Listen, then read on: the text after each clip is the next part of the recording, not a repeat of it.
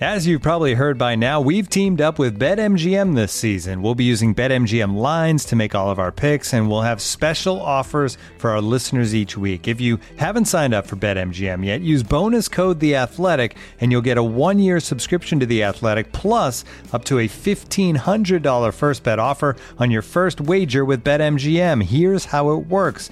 Download the BetMGM app and sign up using bonus code The Athletic. Make your first deposit of at least $10. Place your first bet on any game and claim your voucher for a one year subscription to The Athletic.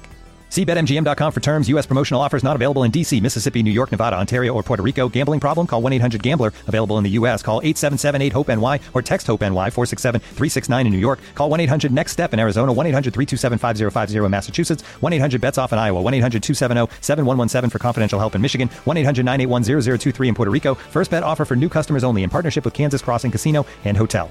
Don't forget, if you haven't signed up for BetMGM yet, use bonus code The Athletic, and you'll get a one-year subscription to The Athletic, plus up to a fifteen hundred dollar first bet offer on your first wager.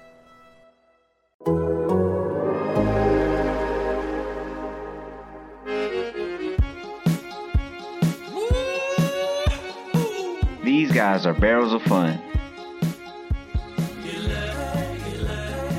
This is section 422. On the Athletic.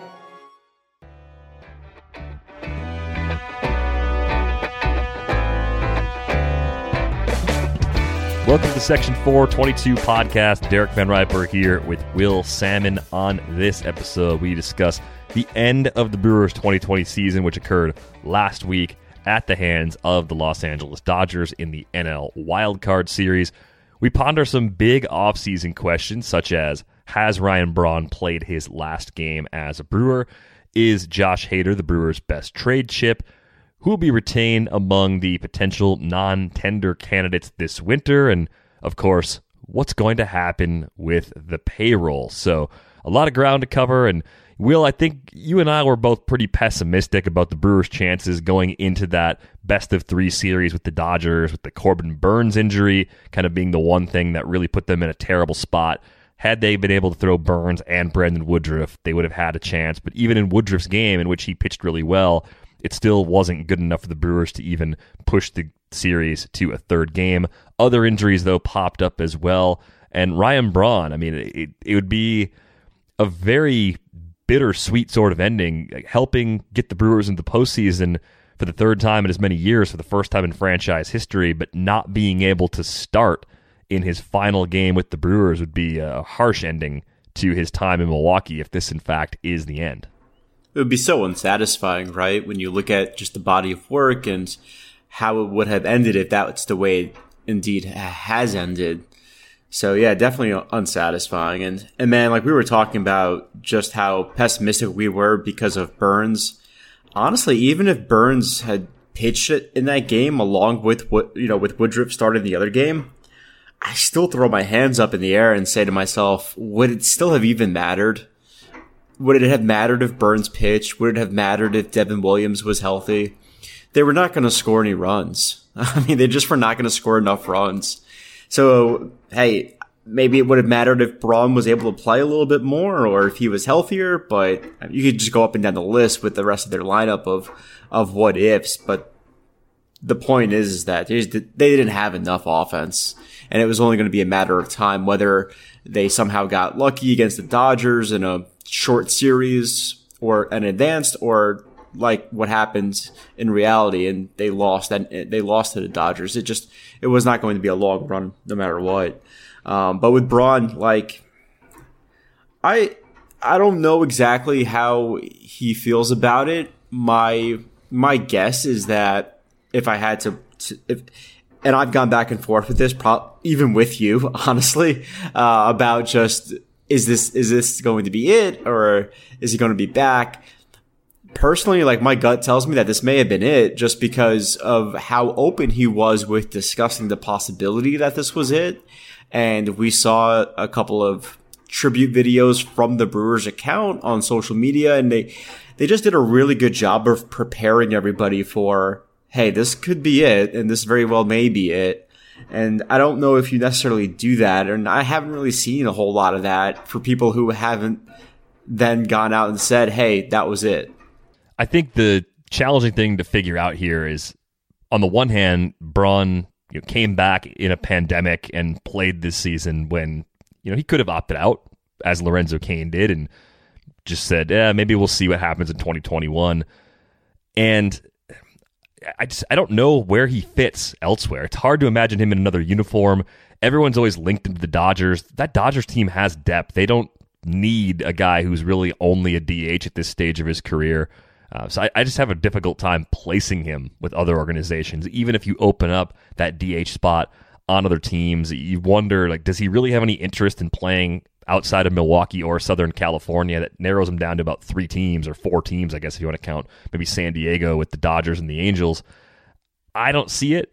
I think this is the end, but obviously that's just pure speculation at this point. His body really just gave up on him at this at this time of year, and I think in a shortened season, especially, that's troubling. Like if you can't make it through a shortened season completely healthy, coming back as a 37 year old, it doesn't seem like you're going to be in a much better place a year from now. On top of that, you know, he's got a couple young kids now, so the family consideration has to be there as well. And if you were going to come back, be it with the Brewers or elsewhere, it's going to be with a pay cut teams are not going to spend the way they've been spending in recent years. I mean, we'll get to the David Stearns comments about the payroll a little bit later on, but how much do you want to come back at age 37 with all the injuries he's been dealing with and play for a quarter of the salary that you've been drawing for the last five or six years, right? I think that's a, another key question that would have to be answered. And I just, I don't see all those lines uh, kind of intersecting at any point in which it makes sense for him to continue playing in 2021. Right. I think we're both sort of grasping for reasons to come up with why he would come back if he wanted to come back.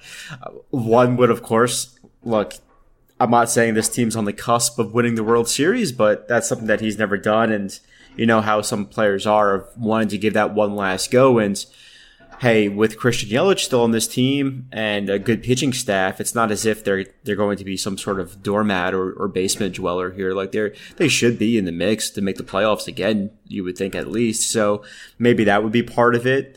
Also, with Lorenzo Cain back in the fold next year for for the Brewers and him playing center field, they're going to move obviously Garcia probably be back to right field. So you know Ryan Braun's wouldn't be tasked with being that guy that they wanted him to be this year at certain points of hey we need you in right field. We need you to do some heavy lifting for our our offense because it's just not very good.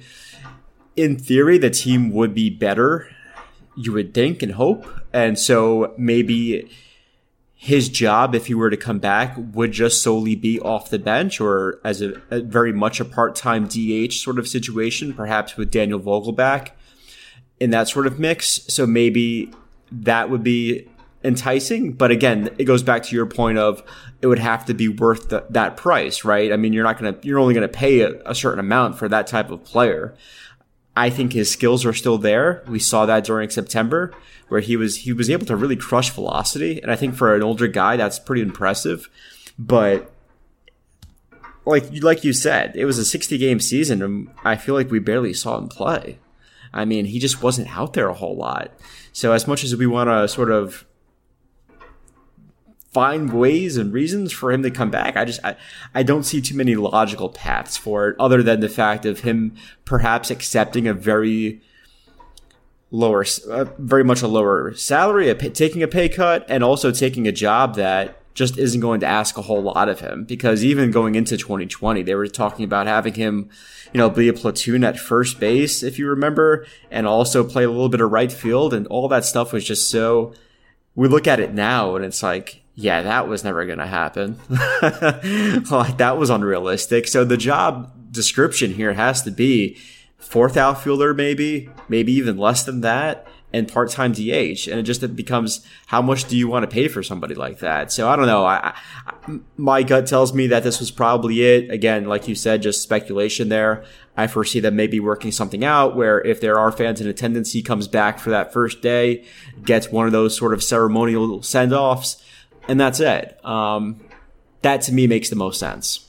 Yeah, I, I, could see something like that playing out as well. I mean, that's the weirdest thing for any player or any manager or anybody in baseball whose career is uh, winding down or has come to a close in 2020. You didn't get that send off, which for someone like Braun, he's an icon for the franchise, right? He's on their Mount Rushmore. He's a guy that people have a lot of great memories of watching uh, since he debuted back in, in 2007. And I, I just think this is uh, uh, a tough way for him to go out. So we'll see what these next couple of months hold, but I'm just not optimistic that we're going to see more than that sort of quick swan song at the beginning of 2021 for Braun. Uh, I think the next question a lot of people have uh, is what is this team going to do to improve the offense in the offseason? And if your first thought is, well, they're probably not going to spend a lot of money, and there really isn't a ton of talent out there in free agency, there's a handful of interesting players, but it's not a loaded crop of free agents. Are they going to try and make trades? And if they're going to make trades, who goes? Who is their best trade chip? Is it Josh Hader or is it actually somebody else? I've seen suggestions that one of the starting pitchers could net quite a bit in a trade if it's Woodruff or Burnes, which seems like you're robbing Peter to pay Paul a little bit because you don't have another wave of starting pitchers who appear to be on the cusp of replacing those guys. And I think the Hader argument is you have a few more relievers who stepped up. Devin Williams, obviously among them. Fortunately, his shoulder injury seems to be very minor, and he should go through what looks like a very normal offseason. Drew Rasmussen, Justin Topa, a lot of the guys we've talked about on this show showed flashes of being ready to take on a larger role. So, yes, this team would miss Josh Hader in the late innings, but if you can turn him into a key piece of your lineup, you can address third base by dealing away Josh Hader it's something you strongly have to consider if you're in David Stearns' position. Shoot, you need help at third base. You need help at first base. You may need a catcher. I mean, depending on what, and I'm sure we'll get into it, but depending on what they think of Omar, Narva- Omar Narvaez and, and what, his ability to bounce back. But yeah, this is a team that it kind of reminds me of like what the when a little bit of it, but not it's not a perfect example. But when the Mets acquired like Edwin, Edwin Diaz, and it's like why why they get him when they have all these other issues going on with this team? Like their closer was just not at that list of things that is going to put them where they need to be. And it's not a the perfect comparison, but if you take away Josh Hader from the Brewers, do they get to 29 and 31? Do they get to where they were just this past season? I'm not sure. Maybe. Um, maybe they do. Maybe it doesn't make that much of a difference in some in some instances here in a short season, but over 162, I think that he still is a, a pretty big piece for this team because as much as I like Rasmussen and and Topa and a couple of other of their young arms, not you know much less Devin Williams, obviously, but just a couple of those other guys who are sort of on the cusp who got the opportunity to pitch a little bit in 2020 as much as I like those guys, I'm not yet ready to say, okay, I totally believe in in their ability to just lock down the late innings in high leverage spots and get the ball to Devin Williams without much issue. And I feel super confident about it because I'm not sure yet. I, I like I said, I like those guys a lot, but I'm just not sure if I just haven't seen it. I haven't seen enough of them yet to really feel like I'm 100% on that idea. And I think it's easy to kind of buy into that just because they're they're young and they have really good stuff. Young in the sense of Rasmussen, Topa's a little bit older, but point is they all have really good stuff and they all flashed and, and they did well for the most part. And there's some other guys in the minor leagues too that that come to mind that they could bring up whatever. Um, but I just feel like for this team, man, I, as much as I think that it does make sense to trade Hader, part of me still would like to see them even hold on to him. I mean, it's just I don't know. It's one of those things where I would like to see what's on the other side of that door and find out what's being advertised. Like who who is it that they could get? Because that makes this conversation a whole lot easier, right? Because otherwise we're just saying, well, sure, they could acquire somebody and help their offense, which is awful, and they need help there. And that's all valid because like you said, I don't know there are other options of trade of trading situations or trade candidates. I don't like the idea of trading Corbin Burnes or Brandon Woodruff. I think that's silly because all of a sudden your really good pitching staff becomes pretty mediocre. I would I would even say. I mean, you go from having a, a great one two to a, num- a, a, probably a number one, regardless of who you keep, and then a bunch of question marks really. And I I don't see the point in that. Now you could trade somebody like Ethan Small, maybe. Uh, I feel like you would probably regret that in a couple of years, but it's possible. I, I look at other guys on their roster. Maybe somebody like Tyrone Taylor would be a candidate, and I don't know how much he'd be able to get you back in return, though. Um, just because I look at their outfield and I say, well, where's the playing time if everybody stays healthy? So I don't know. I just I don't see a whole lot of trade candidates besides Josh Hader on this team, frankly. I think we would have had a similar take if we were talking about this offseason a year ago, kind of looking at this saying, okay, what's the move? Hader would have been the guy who said, that's nah, more pie in the sky. It's less pie in the sky now. He's a year further into arbitration. He's going to make more money.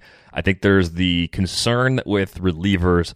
You do get diminishing returns after a couple of seasons. After those workloads pile up over three or four years, guys aren't quite as sharp as they are at the beginning of their career. But if you look back, since 2018, among relievers, Josh Hader, Kirby Yates, and Liam Hendriks are the only three relievers with an fWAR of at least five wins. It's hard to be worth five wins as a reliever over a three year window. Uh, and Hader's thrown 176 innings during that span. Yates threw 128. Hendriks threw 123. So workload wise, this is one of the guys that we've seen as much of really as anybody out of bullpens, especially in the late inning role. There's probably a few relievers like uh, Yusmeiro Petit in Oakland, a few guys that throw a little more because they're designed for longer stints. But I think that has to at least play into the consideration as well. But you kind of hinted at this. What are the offers really going to look like? Who is going to give you what you need and what you want for Hader? And then you start thinking, okay, last offseason, I don't know if anybody would have expected that Trent Grisham was going to be the centerpiece of a deal along with Zach Davies to bring back middle infield help in the form of Luis Urias. And that leads us to some more questions too. It's like, what do they do at the infield? Is Keston Hiura locked in at second base? Is he going to need a position change? Is he going to possibly move to first base? Is he going to be a more regular DH if the universal DH hangs around so you can play Urias at second base instead of third and get more offense from third base? I mean, the questions just keep flowing. Eh, like one question becomes three really quickly when you start to look at the way this team's built, and you look at the number of short-term guys that they've got who had club options that will likely be declined, and then you get the non-tender candidates as well. But before we get into all of that, um, I just wonder, like, is there some out of the box thing? Is Keston Hiura the Brewers' best trade chip? Are there teams that think that they can uh, solve his strikeout issues with high fastballs and possibly turn him into that elite middle of the order run producer that he's already flashed signs of being in his first two seasons in the big leagues. I like where you're thinking. I'm always an advocate for outside the box thinking. My thing with Keston here is that he's probably the player that they would covet in a trade.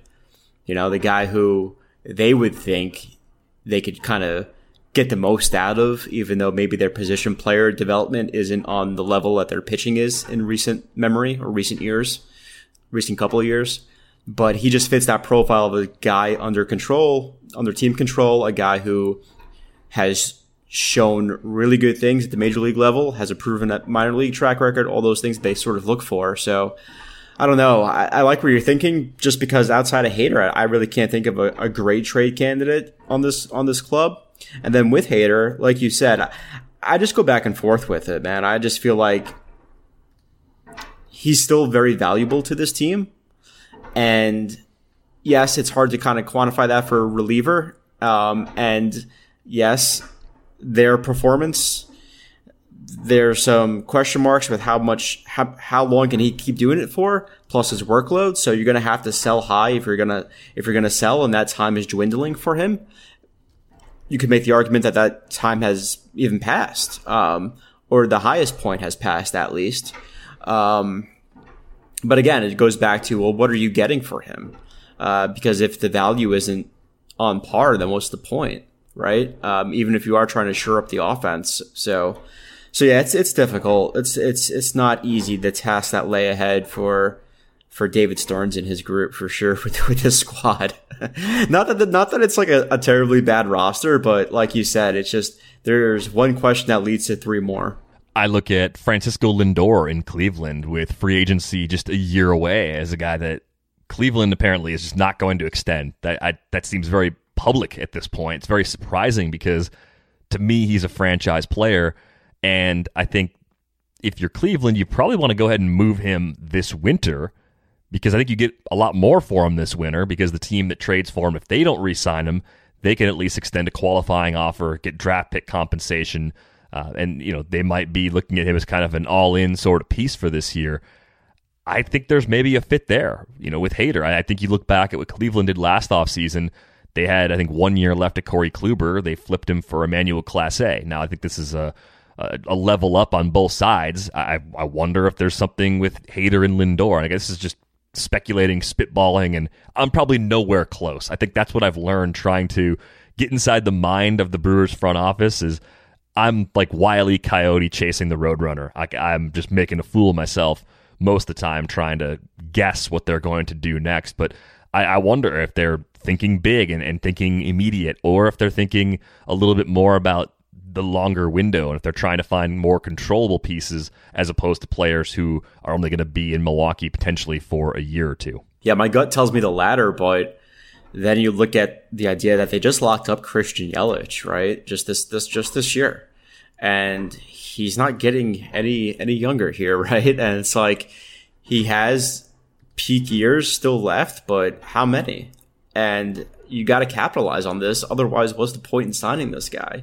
You just have a situation where you had sort of that Ryan Braun part two, where you had that lull in, in Braun's career that was kind of wasted. I feel like where sure maybe there were some injury years there for him, and there was some other stuff obviously that went with Braun, but there there was that gap of like they just weren't very competitive, and like you just want to avoid that with Christian Yelich as much as possible, considering he is still what only 29 years old. So uh, there there's there's that incentive, and it's a huge one for the Brewers to to make a to make a splash. Frankly, uh, I just don't know what the appetite is. I really don't.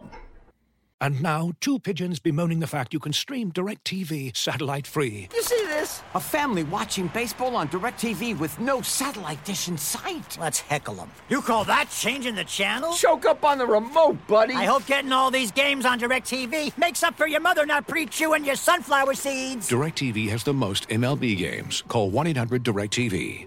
Claim based on total games carried on sports networks. Sports availability varies by zip code and requires choice package. Terms and restrictions apply. Now, I think the other questions about who stays and who goes really do revolve around some of the guys that they could consider non-tendering. You mentioned Omar Narvaez a little bit earlier. He didn't hit at all the way I expected him to. I, I thought offensively he'd be about as close to a Grandal replacement as you could have found last winter. Uh, I didn't think the defense, especially the pitch framing, would like turn around and, and pull a complete 180. So while he surprisingly exceeded expectations in one facet defensively, he woefully underperformed offensively. And we're talking about 40 games. We're only talking about 126 plate appearances. And that's basically a two month slump. That's all it was. How do they make a decision on Narvaez? Do they look at him and say, well, the defense was good enough, and even if he's going to make four and a half or five million, I don't know what the projected arbitration number is off the top of my head, but if he gets a two million dollar raise, are we willing to make that bet with a potentially tightened budget that he gets back to hitting the way he did at least in 2018, even if he doesn't go back to the 2019 level, the two, you know, 22 home runs. Uh, but you go back to 2018 with the White Sox, he only played 97 games that year. Narvaez hit 275 with a 366 OBP and slugged 429. That's a pretty good player. Like you could live with that behind the plate, especially with the improved defense. So, is he a gamble that you think the Brewers are interested in taking when you look at the state of catching around the league? I mean, you got Manny Piña as an option to retain cheaply. Jacob Nottingham showed some interesting pop and, and seems to fit in really well. But do they see enough in Piña and Nottingham to run the risk of letting Narvaez go or trading him for probably next to nothing? I, I think he's more likely to get non tendered than traded away. Uh, but there's at least a chance that they retain him. I think the play for them is you have to look back before this year and say to yourself, should we have seen something like this coming? I think that's where you have to start with Narvaez. You have to look back and say to yourself, is there something here that we missed? Is there something here in our evaluation of this player that we completely missed or that we looked the other way on or that we came up with a different theory that maybe just wasn't quite right at the end of the day or maybe is making us second guess our evaluation of him because he was just he he was woeful. I mean, he was just bad. He never got going. I mean, it was just one of those deals where yes, Keston Hiura took a step back in, in the strikeouts and Christian Yelich had a slow start, but there were some other things where if you really want to be fair to the player, you could bring up and say, okay, well, Keston Hiura at least hit some home runs and, and Christian Yelich, his profile really wasn't all that bad. And some of it was frankly pretty good as far as hard hit stuff and velocity and all that. Omar Narvaez, there's nothing.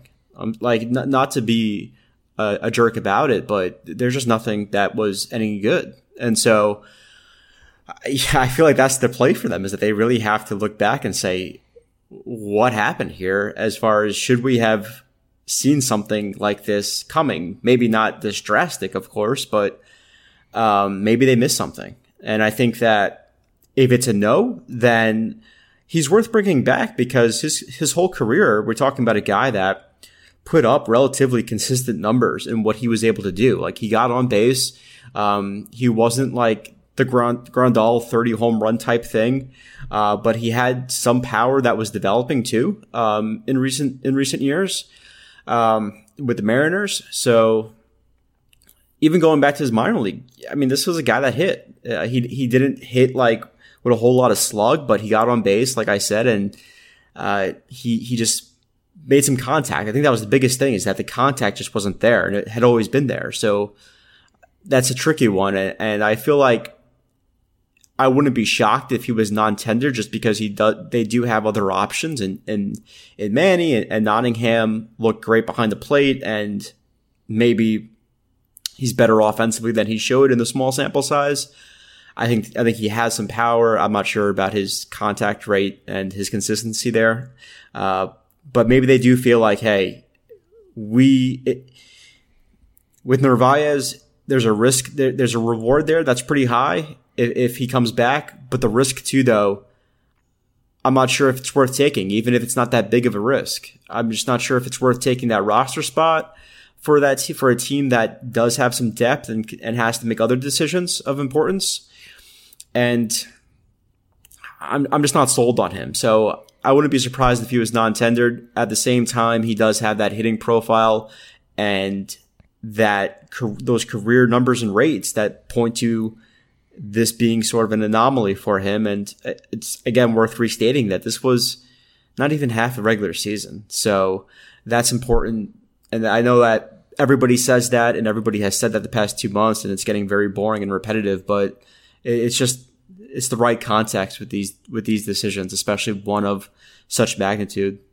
If you pull back and just look at the last five years at the catcher position and include what happened in the shortened 2020 season, Narvaez is ninth among catchers in terms of WRC plus, even with a disastrous 2020 baked in. He's got a 355 on base percentage. I mean, you don't find catchers who can get on base like that. I think Buster Posey is maybe the only catcher who gets on base more than Narvaez has over the last five seasons. A few other guys that aren't really available. Francisco Cervelli just retired, so he's not an option. Uh, Alex Avila is kind of on the brink of retirement. So a, a rare offensive player. I think he showed enough defensively. I would take the risk, but I also don't know what the budget is. I don't know what my limitations are. I don't know exactly how you make it work with Piña and Nottingham. Maybe you're just happy having those three guys, and if you don't like what you see from Narvaez in the first couple months of 2021, you move on then. You DFA him and release him, and, and you eat the money. And that's the risk that you have to take. I mean, this is every every front office is going to have to make some very difficult decisions. And I think what's making it even worse in a more high pressure environment is you're seeing stories from around the league about members of the front office, members of the scouting department not being renewed and being let go.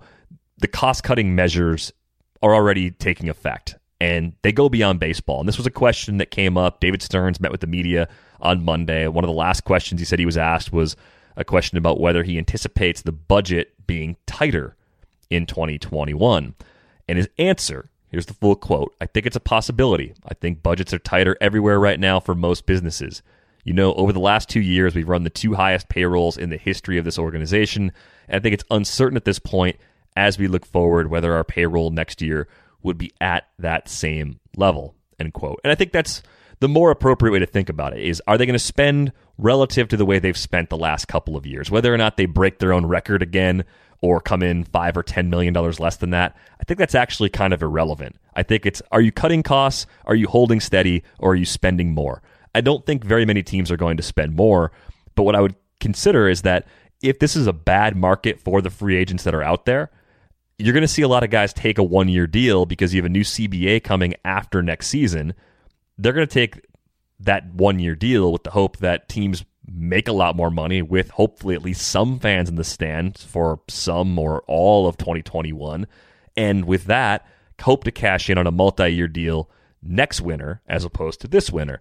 So if you have a few players like that who are floating around, which is a lot like the Yasmani Grandal situation uh, from two off seasons ago, and probably like the Marcell Ozuna situation. He went to Atlanta and he's been fantastic on a one year, $18 million deal.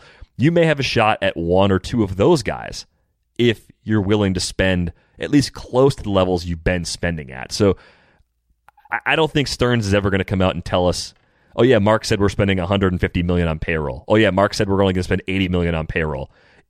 those those answers are not satisfactory. Someone's always going to be upset. 150 is not enough for some people. 80 is too frugal for other people, and I, I get it. Like teams make money hand over fist most years. This wasn't like most years. I think it's weird that they would completely scrap what they've been doing if they thought there was a chance to win. Now, if they don't look at that core and say, yeah, we think we can get back to the playoffs, okay, then they're going to play that long game. They are going to try to cut payroll and get guys who are under club control and work on player development as opposed to pushing more money at the problems right now. So I think it's more of a reflection of what they think of their core rather than how they're actually running the business. Again, conjecture and opinion, but the payroll thing comes up all the time and no one's ever happy when it comes up. No, and nobody's going to be happy this year either. I have a feeling, especially for for Milwaukee. I think that we're going to see some decisions made that are sort of impacted by that a little bit. That are like these these like non-tender candidate sort of situations where it's like, you know, are they in a position where they could say to themselves, you know what? Yeah, you know, Manny Piña has he's coming off the knee injury. Nottingham, we still don't know exactly what we have. Let's run the risk with Narváez and let's let's eat the money and and yeah, no problem. I'm not sure if it's that easy of a decision, right? I think it's honestly one of their hardest decisions that they have to make. And for some other teams, and maybe even in some other years, that's maybe not that difficult of a decision, uh, one way or the other. I think you kind of say the same thing about Corey Knebel as well, where maybe he's not worth that five or six million dollars or whatever it's going to be. And maybe you need that money elsewhere, or maybe you don't have the ability to spend that money anyway. Um, so sure, there's a pretty decent chance of him returning to form in 2021. I just feel like this whole year was really unfair to unfair to judge him on. And maybe he becomes worth that that money and more next year. I don't know, but he comes to mind as somebody that there's a risk reward situation there that may in fact be be impacted by what Stearns had to say there. Absolutely. And I think we saw the more common or most likely blueprint is what they did last offseason. The middle of the roster is where they shed the most payroll, trading away Chase Anderson, not picking up the option on Eric Thames, including Davies with Grisham in the trade to get Urias. Like those were the ways that they pared things down last year, aside from having, you know, Grandal and Moustakas leaving as free agents, they found a really sizable chunk of budget to remove in the middle of the roster, and they tried to replace those guys on the relative cheap. And sometimes it works, sometimes it doesn't. I mean, among the questions we'll talk about probably on next week's episode is what do we make of Josh Lindblom's first season in Milwaukee? Like he was supposed to come in and basically, in, in my mind, be a replacement for Chase Anderson for half the price it was kind of a mixed bag. There were a couple of nice starts at the end of the year, some disappointing starts earlier in the year. Is the faith level there high enough to trust him with a rotation spot to begin 2021? He's going to be affordable. He's going to be on the roster. He signed a three year deal unless he gets traded somewhere else. But I don't think that's really part of the plan. You know, so they have these other weird little questions to figure out that aren't even really related to the payroll, but just deciding what are we really going to do with the trades we make, with the moves we actually have to make. Uh, so a lot of unanswered questions still uh, as we start moving into the Brewers off season. Uh, as always, send us questions. He's at Will Sammon. I'm at Derek Van Riper. What's on your mind? I know the Packers are 4 0, so A lot of Brewers fans are, are on to football season in, in full swing at this point, but uh, we're happy to answer your questions on a future episode. If you don't already have a subscription to The Athletic, you can get one for a dollar a month at theathletic.com slash 422. For Will Sammon, I'm Derek Van Riper. We're back with you next week from Section 422.